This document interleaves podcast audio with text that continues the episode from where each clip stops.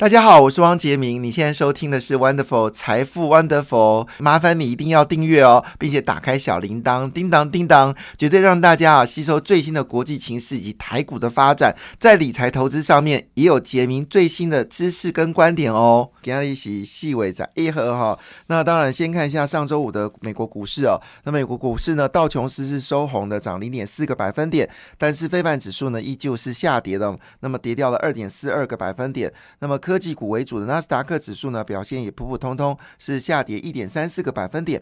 倒是欧洲股市呢，表现的还算不错。韩国跟日本股市呢，都表现的是上涨的。日本股市上涨零点三六个百分点，而韩国股市呢，只是上涨零点一七个百分点哦。欧洲股市普遍上涨哦，特别德国股市呢是上涨一点四六个百分点，英国股市上涨一点五六个百分点哦。那么法国股市呢，则上涨一点三四个百分点。一般解读呢，这个上涨呢是跌升反弹哦，还要看整个战事的发发展的。趋势，那么欧洲呢？德国呢，已经率先了原原本的经济成长可能是四点四个百分点了，有可能下修一点四个百分点，只剩三个百分点了。如果战事持续的扩大呢，受到通膨的影响，那么甚至油电价格上涨哦，使得德国呢，基本上经济呢确实有些压力哦，甚至不排除呢经济展望呢还往下掉。但是公布这样数据之后呢，其实欧洲股市呢则是呈现上涨的一个格局哦。那么印度股市在连跌三天之后呢，终于上涨了，上涨了零点七个百分点。菲律宾股市呢则是大涨了一点三三个百分点哦。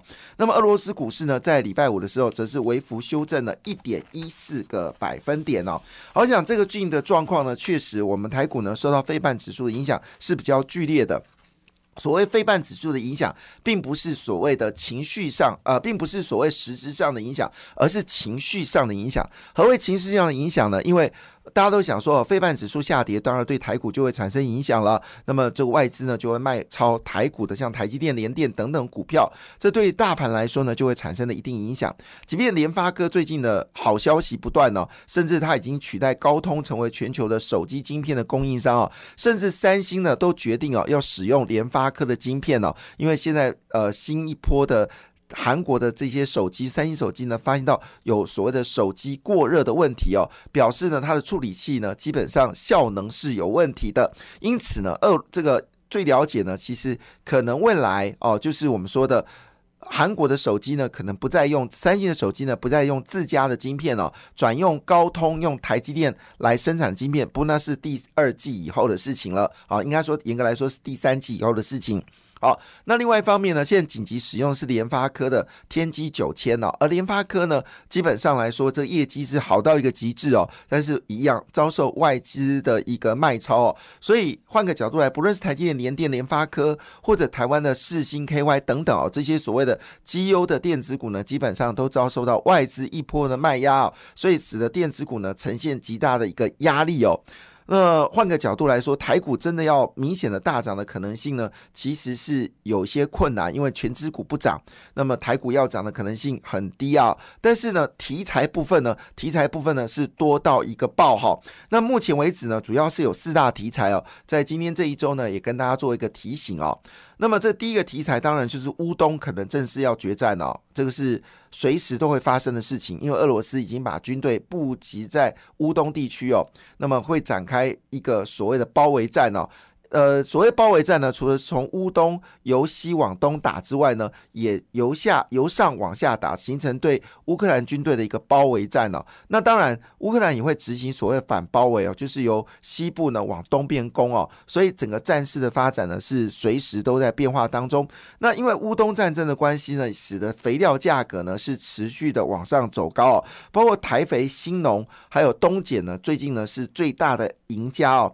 那么整个氮肥、钾肥的价格呢，其实是居高不下，推动台肥、新农呢相关的供应链哦。那么最近市场震荡当中呢，吸引了投资人的一个呃市光市场的目标，呃市场的这个焦点。但我要特别提一件事，因为现在是正好是春天哦，春天是春耕的需求量最大，包括中国也要展开春耕了，所以农药、农产品呃废料的需求呢，其实是明显的一个增加哦，特别是情势哦。俄罗斯最影响最大就是尿素了。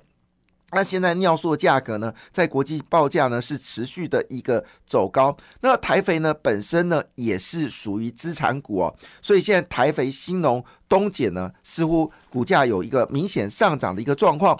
那另外部分呢，就因为台肥东碱的关系呢，使得整个化工族群呢，从去年的九月开始呢，一直都明显的一个上涨哦。其中呢，让大家印象最深刻，当然就是三福化工了哈。这股票呢，称之为标股，还有所谓的。三晃也是标股哈，那以目前为止呢，其实他们本益比呢，坦白讲也不低了哈。像东碱的本益比呢，已经是二十二点九四倍哦，永光的本益比呢，三十点二九倍哦，还有包括三氟化工的本益比。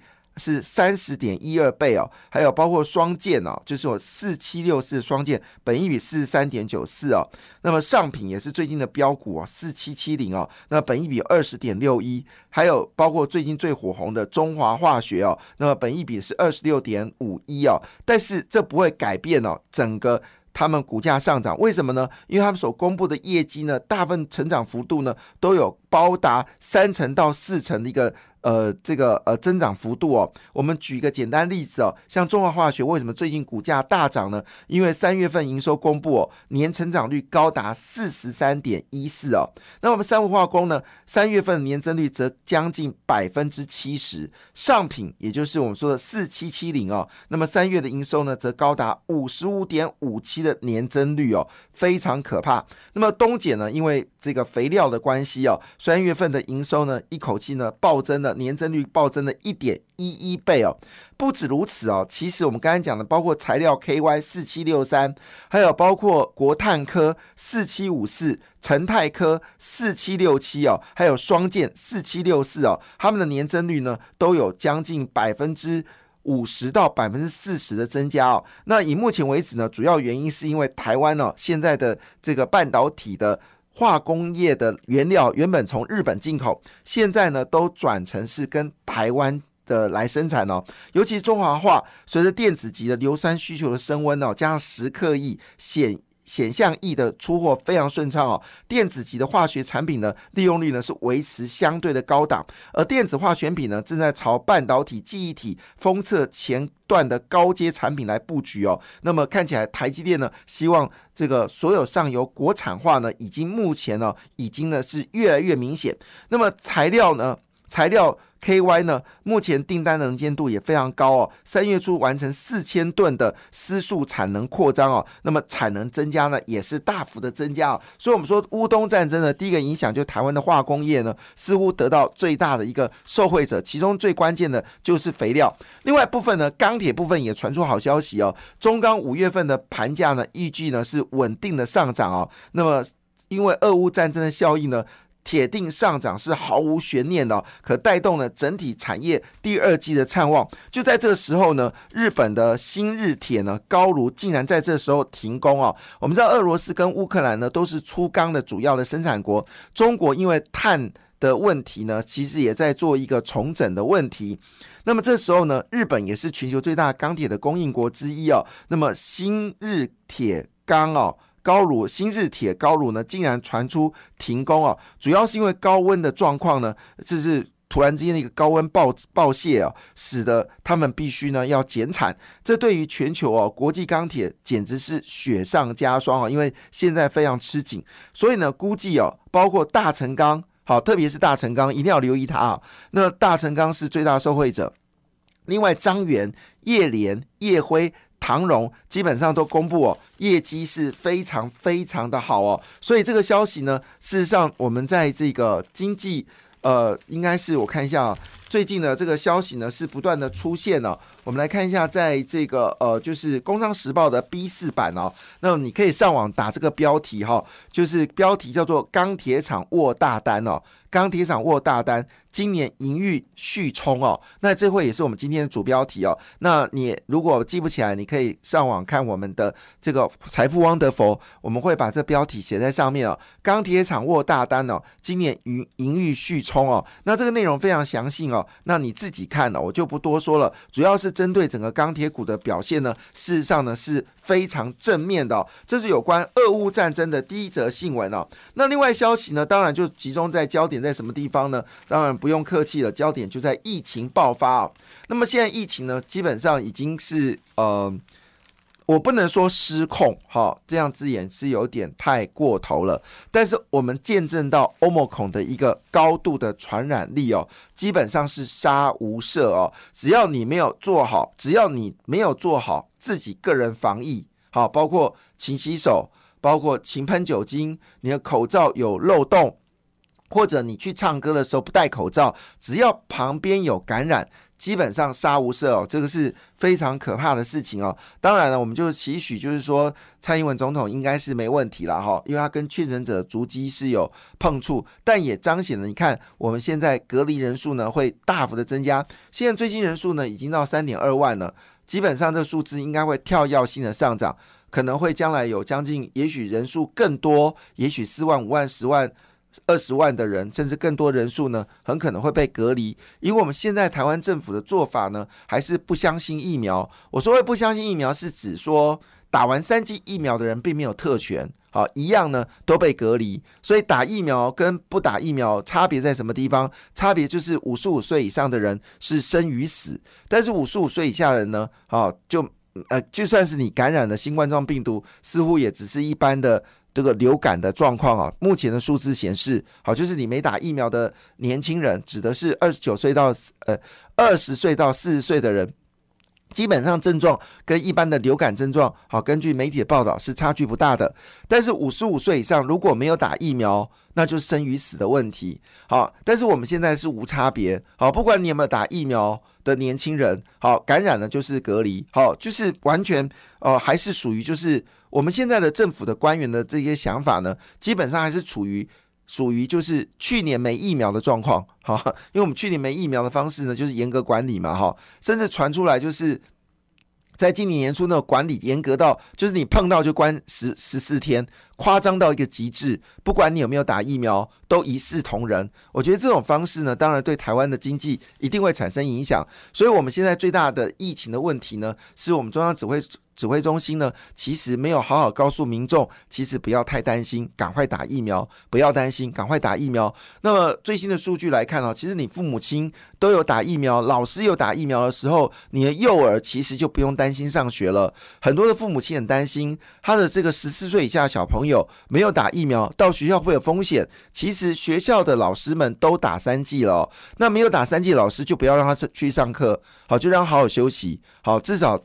真的要有这种决心，好，那会换个角度来说，其实我们政府要做的事情是，应该要给大家一个所谓的三三 G 卡，就是打满三 G 的人，给你一个三 G 通行证带在身边，或者在手机部分下载三 G 通行证，那么进到餐厅的时候，必须要出示三 G 通行证，没有三 G 通行证的人不准进入到餐厅，不准去唱歌，不准去这个。大众场合不准洽公哦，不准去医院。好，那如果可以做到这件事情的话。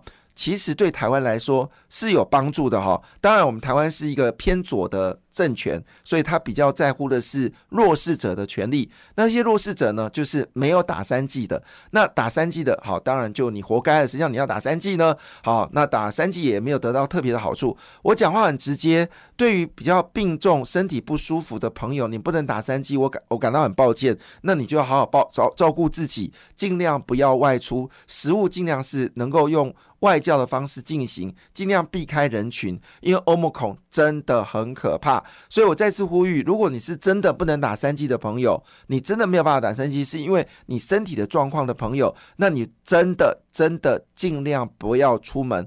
欧姆孔在全世界是非常肆虐的，非常肆虐，在台湾状况是还算好。而是非常好，但在国际间呢，基本上是现在是两手一摊哦，你怎么隔离都没有办法。即便你打完三剂都有突破性确诊，只是大部分人是轻状。因此呢，现在呢，所谓的疫苗的概念股呢，我们说的防疫概念股呢，基本上是值得去关注的哦。那当然，这些股价呢，会不会很很贵？不贵，好，因为这个疫情还会持续扩张，这是陈时中讲的。所以包括宝林基亚。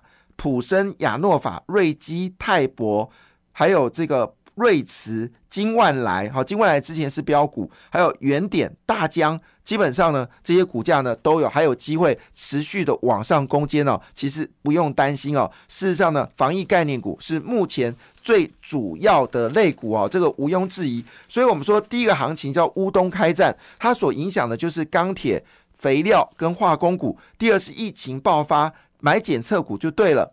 第三个就是美国升息哦，美国升息基本上这个利多是一个持续往上走高的。如果任何的，但是请记得千万不能买国泰跟富邦，好这些寿险业比较重的公司呢，你就不要买进了。你要买进的是纯银行股，纯银行股，包括最近买最最厉害的第一金。还有包括河库、好华南金呢，基本上买进的力道呢都是非常强劲哦。而这个升息时间会非常长，会有一年半的时间哦。所以金融股呢，已经目前为止是最大的热门的投资者哦。那当然，请留意一下最适合买进的股票，包括预算。感谢你的收听，也祝福你投资顺利，荷包一定要给它满满哦。请订阅杰明的 Podcast 跟 YouTube 频道财富 Wonderful，感谢谢。谢谢 Lola。